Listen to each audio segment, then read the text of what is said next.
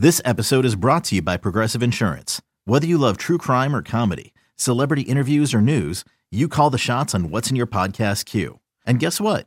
Now you can call them on your auto insurance too with the Name Your Price tool from Progressive. It works just the way it sounds. You tell Progressive how much you want to pay for car insurance, and they'll show you coverage options that fit your budget. Get your quote today at progressive.com to join the over 28 million drivers who trust Progressive. Progressive Casualty Insurance Company and Affiliates. Price and coverage match limited by state law. The Stinkin' Truth podcast is presented by Core Water.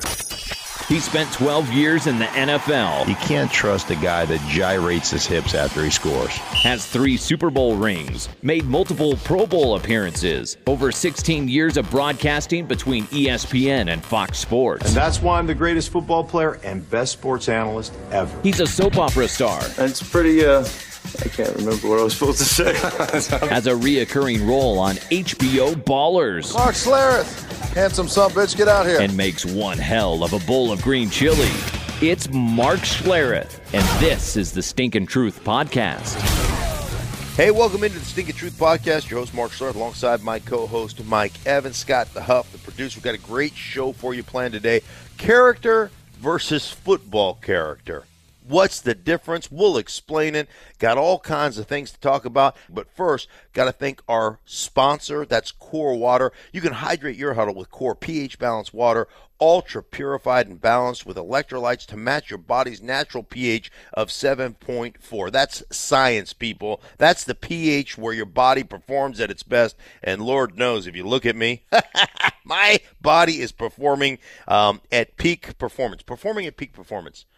Hmm interesting. Maybe I'll use a better choice of words, but that'll be another podcast. With the award winning Crisp Clean Taste wide mouth bottle, it's perfect for faster hydration. And uh, with Core Water, you uh, you can find it at your neighborhood 7 Eleven. It's the one with the big blue cap, Core pH Balanced Water. I absolutely love it. You can learn more at hydratewithcore.com. Bringing in my co host, Mike Evans. Mike, how are you, my friend? Hey, you know, all joking aside, did, did I see a video that went viral over the weekend of you putting up three? 315 pounds? Yeah, well, okay. So was it 315? Yeah, you can you can see that at uh, at Mark Schlereth dot or at Mark Schlereth on Twitter at Mark Schlereth. Poof. This is it has been an easy one so far. Um, yeah, so I get you know you get people all the time that that just talk you know, the trolls the the the jack wagons that don't know squat that irritate me and so I had a couple guys saying that I couldn't bench 315. Mar- DeMarcus Ware put out this video. I'll just give you the whole story. He put out a video, and it was a Monday motivation video of him benching 315, and he did six reps. And so I went back and forth with him. I go, well, here's one of me doing 225 30 times. Uh, he and I sent it to him, direct message it to him. So you know, it wasn't necessarily meant for public consumption. But I was like, hey, thanks for the motivation. Here you go, back at you. And he posts it on his on his Twitter feed. And so now I got a bunch of guys coming at me, you know, like I said, no nothing jackweeds that are saying, well, you didn't extend, you know, you didn't lock out on every rep. Well, hey, jackwagon, um, one, I've had seven elbow surgeries, and I played 12 years in the National Football League, and I've got arthritic elbows that don't lock out anyhow. So, yeah, no, I didn't. And then I had a bunch of guys on this that obviously don't know any. I mean, they're in their mom's basements going, well, he did 315. Um, you probably couldn't do 315. I was like, I just did 225 30 times. You don't think I could do 315? So I was like, all right, well, the challenge, the gauntlet has been thrown at me. So the other day I'm in the gym. I walk in there. I literally do a couple of reps at 225 as a warm up. I did like four, and I threw 15 on 315 on the bar, and that's you know three plates or three wheels as they call it. And so I set up my phone. There's a guy standing there. Goes, "You want me to video this?" I go, "No, no." He goes, "You want a spot?" And I go, "No, no, I'm I'm all right." and so he's just kind of watching, and he's uh, like Mike, I have not put that much on a free weight bench, that much weight on a free weight bench in just about two decades since I was a player. Like since my playing days ended in 2000, 18 years ago was the last time I had that kind of weight on a free weight uh, free weight bench. Now, you know, I've done some machines and different things, but I really had honestly no idea what it was going to be like. I just figured that I could do it, right? So I laid down on this bench and I took it off the rack without a spot. I did it six times and I waited and I, you know, breathed for a second. And then I did two two more reps where it was just stop. So I took it down on my chest, sat it on my chest, 1001, 1002, lifted it, went back down, 1001, 1002, lifted it, and racked it. So I did eight reps. I could have, uh, honestly, you, watched watch the video. Yeah, you were smooth. I could I could have done 12 at 315. I mean, it, you know, and so that was just my answer to you know to the morons on Twitter. So now, at, at, so did the, did sit- the did the quote jackwagons? Uh, I'm going to use that word a lot now. Did the jack wagons apologize? Uh, a couple of them did. Good, Yeah, a couple All of them, you know, saw the error of their ways, and I, you know, I, it was it was very almost biblical of me. I was like, uh, sin. I, I was like, uh, um, what, what was the what was the biblical uh, go and sin no more? you know, How It's like- magnanimous of you. right? Go, my child, and sin no more.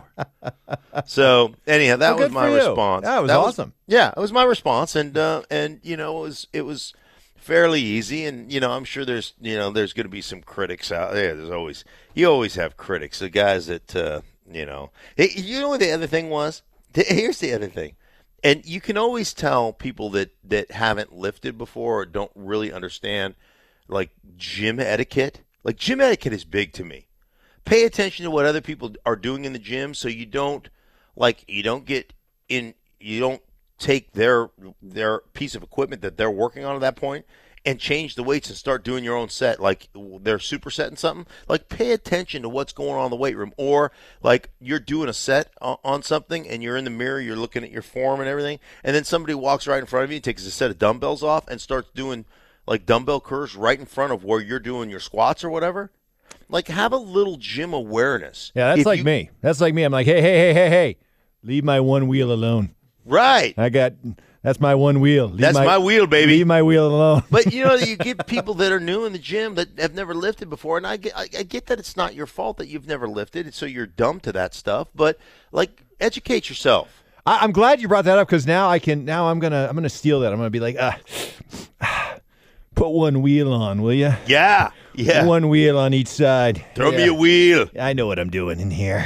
Right. Give me one so, wheel. like, pay attention. like, pay just pay attention to what's like what's going on Uh-huh. in the gym. People get to get Well- familiar with it. So, so then I have some guy that comes at me and goes, "Well, based on uh, your 315 at eight reps, I'd say, I'd say your bench is 380. Your max bench is 380." To which I said, "How random is that? Like, I can tell you've never lifted." Well, what are you talking about? I've never lifted. Well, I like okay, so if you have three plates on, the next progression on that, if you will, would be 225s on each side. Well, anybody who's ever lifted can tell you right off the bat without even adding it up, it's 365. Three wheels and 225 pound plates is 365. So then if you went to the next stage, the next natural progression, if you went three wheels and 35 pound plates on each side, that's 385 right? That's the next natural progression. If you go four wheels, that's 405. Anybody who's lifted knows that, right? But to say 380 just tells me you don't know shit about weightlifting.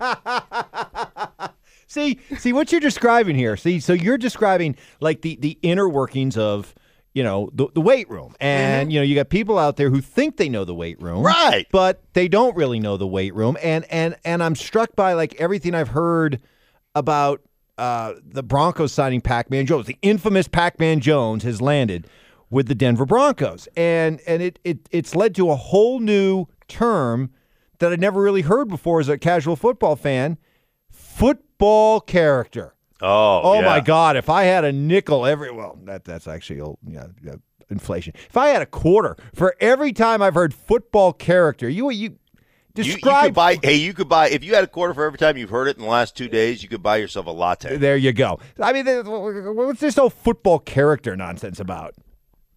There's, You know, char- there's character, right? Character's oh. character. no, no. There's football. There's being a character.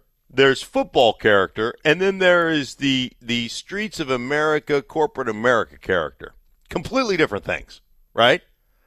So, football character really refers to like we use football character when we know a guy has his issues off the field. Like Pac-Man Jones has his issues. Adam has his issues. Like if you challenge Adam at the airport, you're going to fight. Like that's who he is, right? If you if you poke the bear, uh, don't be surprised when the bear, you know, swats you with the big claws. And so for Pac-Man Jones, like he knows, Pac-Man Jones knows that he has issues. He's been suspended for a year. He's been suspended multiple times. Um, you know, he's one of those guys. He's got some dog in him. He's alpha male. He's going to compete at the highest level, but he can't like like there are guys that just can't turn it off when they walk off a football field. The majority of players can turn it on when they walk on the football field and the level of competition and and like they're alpha on that. When they walk away from it, man, they they can flip it off. They're family men. They you know they're they're not going to be goaded into fighting at airport. There there are a few guys, Mike, that they, they can't turn it off. Like we all have any any sport. Uh, and I and I've been there, man. I, I've played the NFL for 12 years. I, I mean, I've been assigned to that guy. And, and what I mean by that is there there are six or seven guys on every team that are touched, that that have issues, that need a babysitter full time. And when they're in the walls of the facility, you know, they're fine because they got a multiple babysitters and the coaches and everything else. But when they walk out of the facility, you know, the coach comes to you and says, "Hey, uh, you know, uh, you're going to have to watch him, right? I mean, take him under your wing and try to protect him as best you can. It's like your responsibility.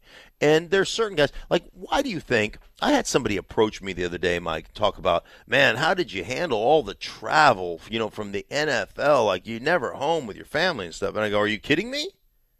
Travel in the NFL is one, road games, it's eight games. And I go, dude, we're children. Like you have to approach it. There, there are six or seven guys on the team that can't be trusted. If you give them freedom, they're going to screw it up.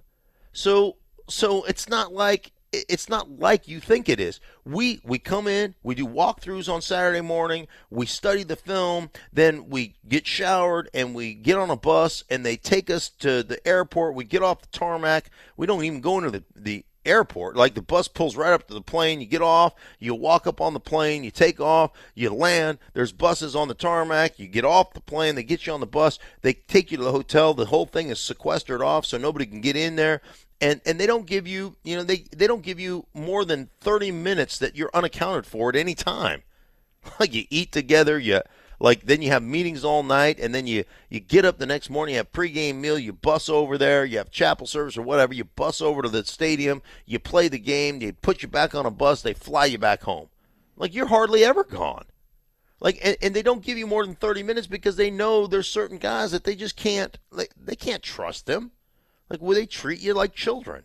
Like the guys have a tough guys have a tough time transitioning out of football because for you know if you played for any length of time like I did, twelve years, every you know every Monday I got an itinerary. This is where I'm supposed to be at you know at 12 o'clock on Wednesday. This is where I'm going to be. At four o'clock on Thursday, this is where I'm going to be. At 9:30 in the morning on Friday, this is where I'm going to be. Like you had your whole week plotted out for you. You knew exactly where you're supposed to be every week. Then all of a sudden, you know, you retire, you're done playing, and you don't have an itinerary. Like you don't have somebody telling you where to be every second of the day. That, that's how it works. So, football character really is this you walk into a locker room, I know you're going to be there on time. I know you're going to work your butt off. I know you're going to study. And I know when you go out to play on Sundays, man, you're going to play well and give us a chance to win. That's but, football but, character. But you got you got to you got to at least see the other side. Eh, that like look i got into this business 30 years ago started covering sports and i was mm-hmm. i was naive enough to actually think of these guys as role models you know? And and i actually looked up to the idea that you know the, these athletes were were something special. And then the more i covered them the more i got to see them away from the field the more i realized they were as full of shit as everybody else is in in in, in the world. You know what i mean? I mean they they they did dumb things they did bad things they cheated uh-huh. on their wives. You know, they got into fights. I mean, they did all these things. And as the years went on, I'm like, wow, these guys aren't as special as I thought they were. But then I had to make a decision. I had to make a decision as a fan. Do I want to continue to enjoy sports, knowing these guys off the field aren't always the best of guys? And I made a decision then. I don't care. I don't care what they do off the field. I only care about them going out and entertaining and, you know, the teams I root for, I hope they win. But for for the average sports fan out though, there you, you can understand, can't you, Mark, that wait a minute, you're telling me that a guy that drives drunk and beats up uh, a woman or you know get gets caught with you know a bunch of illegal guns and, and does all these things that everybody frowns upon you're telling me he can walk into that room and all of a sudden be the model teammate? You can understand can't you why people sort of have a hard time reconciling the two Oh, yeah, abs- absolutely. But I also understand that football is is not reality. Like like I get like Mike, I get that you can make a living running down on kickoff and back in the day blowing up a wedge. Like you can make a good living and, and you can do that for a lot of years as long as you're good on special teams and and and it's great and you can be a team leader, you can be a special teams team t- captain and everything else. You know what? It, it there is no place in America where that's a transferable skill. Like you can't get hired in the corporate world because you ran down and busted wedges. like, hey, sorry, we can't really help you here, right? I, I so it's not reality. It's a different. It's a different world. And one thing about an NFL locker room is the majority of guys have been judged one way or another, right? And they understand that they won the genetic lottery and they've been blessed enough to play this game, but they have all overcome things. They have all, you know, every guy that's ever played this game has overcome injuries, have overcome prejudice, overcome whatever the case may be.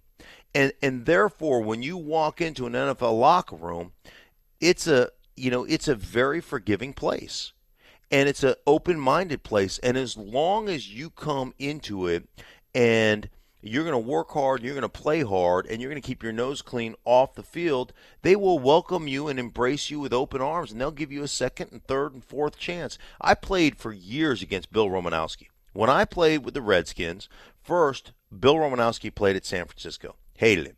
Bill Romanowski then left and went to Philadelphia. Hated him there, too. I mean, when I'd pull on counter, and we were a big counter trey team, when I pull on counter, if Romanowski was the force player on the edge, man, I try to break his neck.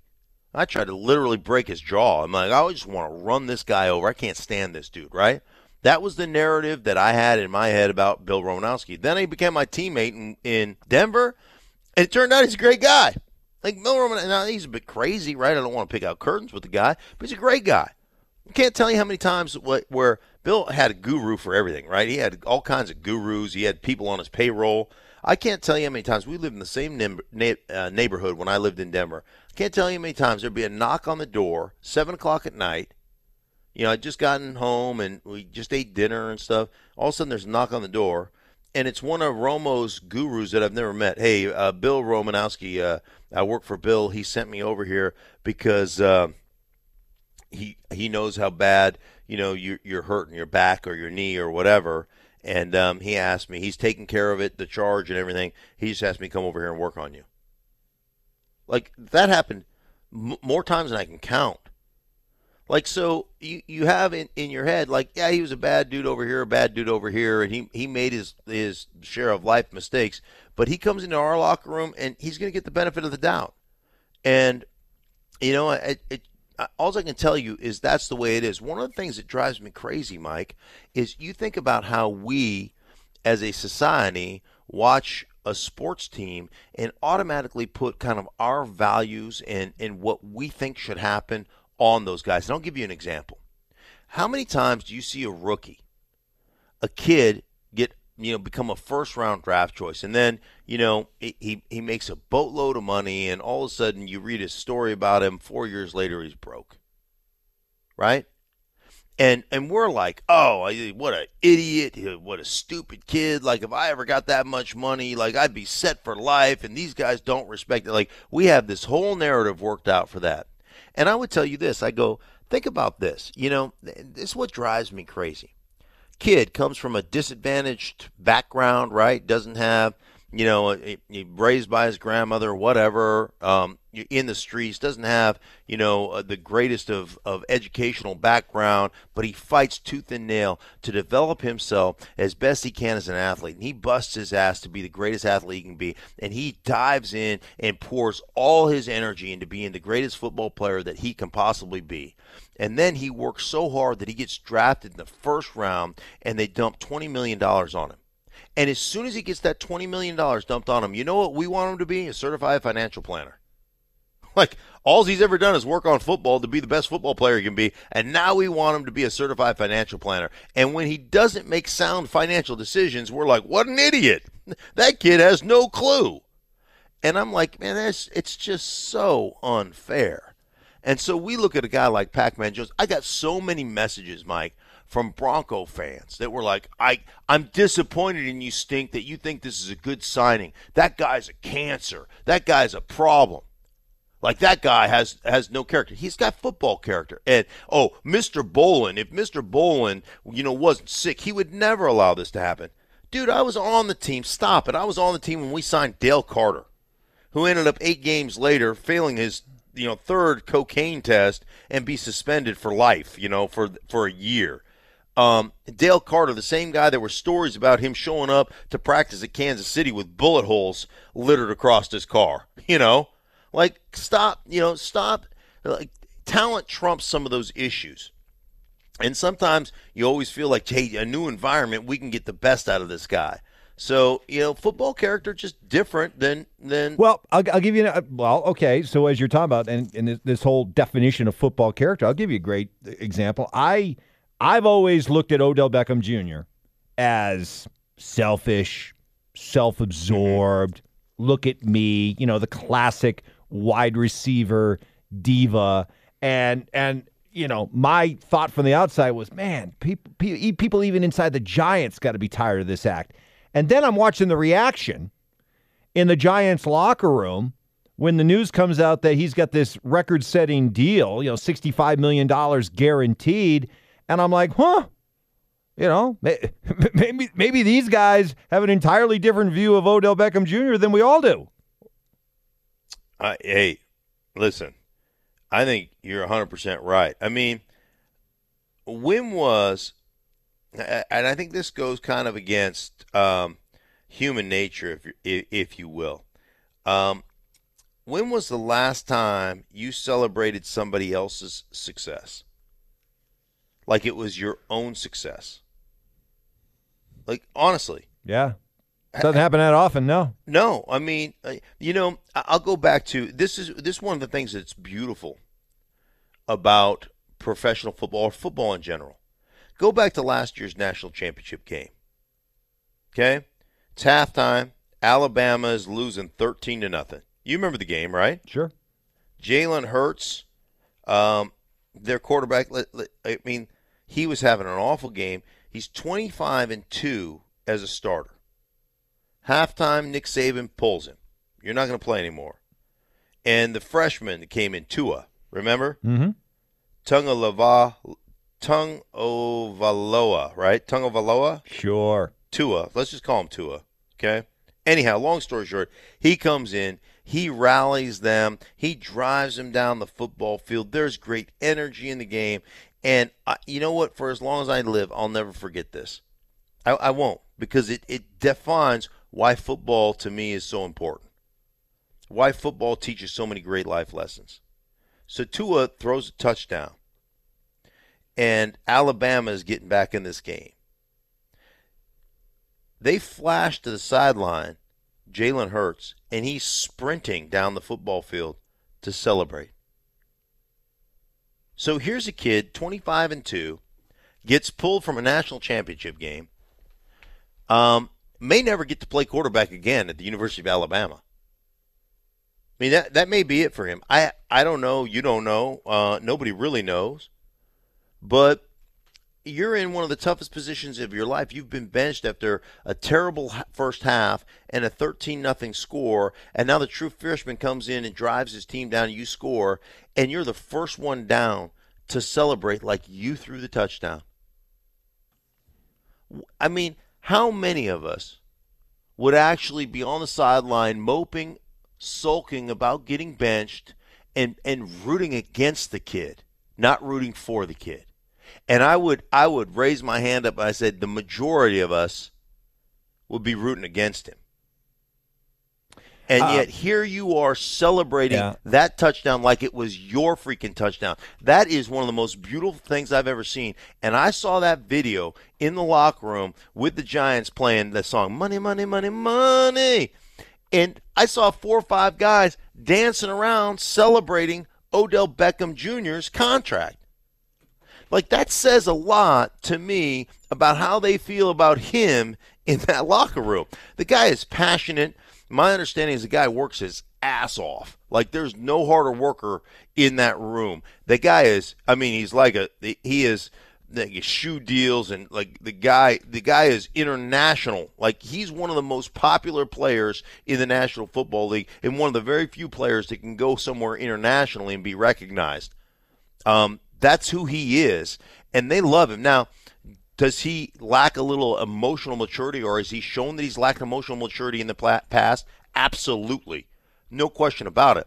Um, but don't be confused. This guy has a boatload. I mean, a ton of passion for the game. Okay, and listen, everything you just said. I mean, God, goddamn inspiring. I got goosebumps. You're still giving 65 million guaranteed in a salary cap sport to a guy who plays a dependent position. So Yes, yeah, you know, yeah, check back with me in a couple years and see if the the Giants still think that was a good move. Right. I, I think there's a couple of things, Mike. Had they not, had they went in the direction, number two overall took Sam Darnold, I don't think this deal gets done. I think they bypassed on a young quarterback in a good quarterback class um, because they still believe that they can get efficient, good play out of Eli Manning. But they they understand they're going to have to have big time weapons, you know, around him. The other thing Odell Beckham Jr. does, and you're right, the wide receiver position is a dependent position. But anytime you break the huddle, if you're the defense, you're finding a way to double cover that guy. Like you, you've got to have help over the top, which is going to open up the running game for Saquon Barkley on that side of the football field. So he is plays a dependent position, like pretty much all positions are dependent positions. But he plays maybe one of the most dependent positions, but he also opens up a game plan for you. So he's he's vital to to their success, and for, he's a marketing uh, like like that money. There are a few guys that you can pay him whatever you need to pay him because they are such marketing like they sell your team for you. Odell Beckham Jr. is one of the most popular players in in the National Football League, but he's one of the the only recognizable internationally recognizable players in the National Football League. So uh, like I I get the the big time money, I get the um, trepidation about the big time money, but at the same time, like he's going to sell tickets for you. He's it's an in, I mean it is an interesting it's an interesting guy because of he's got the popularity of an of an elite quarterback and he's got the international you know juice. Um, one of the few guys to have the big time type of like he's one of the few guys or maybe the only guy I think to have one of those big time shoe deals like um, you know like the NBA players. I think he might be the only guy in the league ever to sign a shoe deal like an NBA player signs. And and oh by the way, you know when you know he'll reach it from a from a yeah, I just, this just popped into my head. And you're gonna like this, Mike. You know how you know you've you've reached your ability to be a great marketer, like to be out there Madison Avenue type market guy. How's When that? when when you start selling cars that you don't fit in.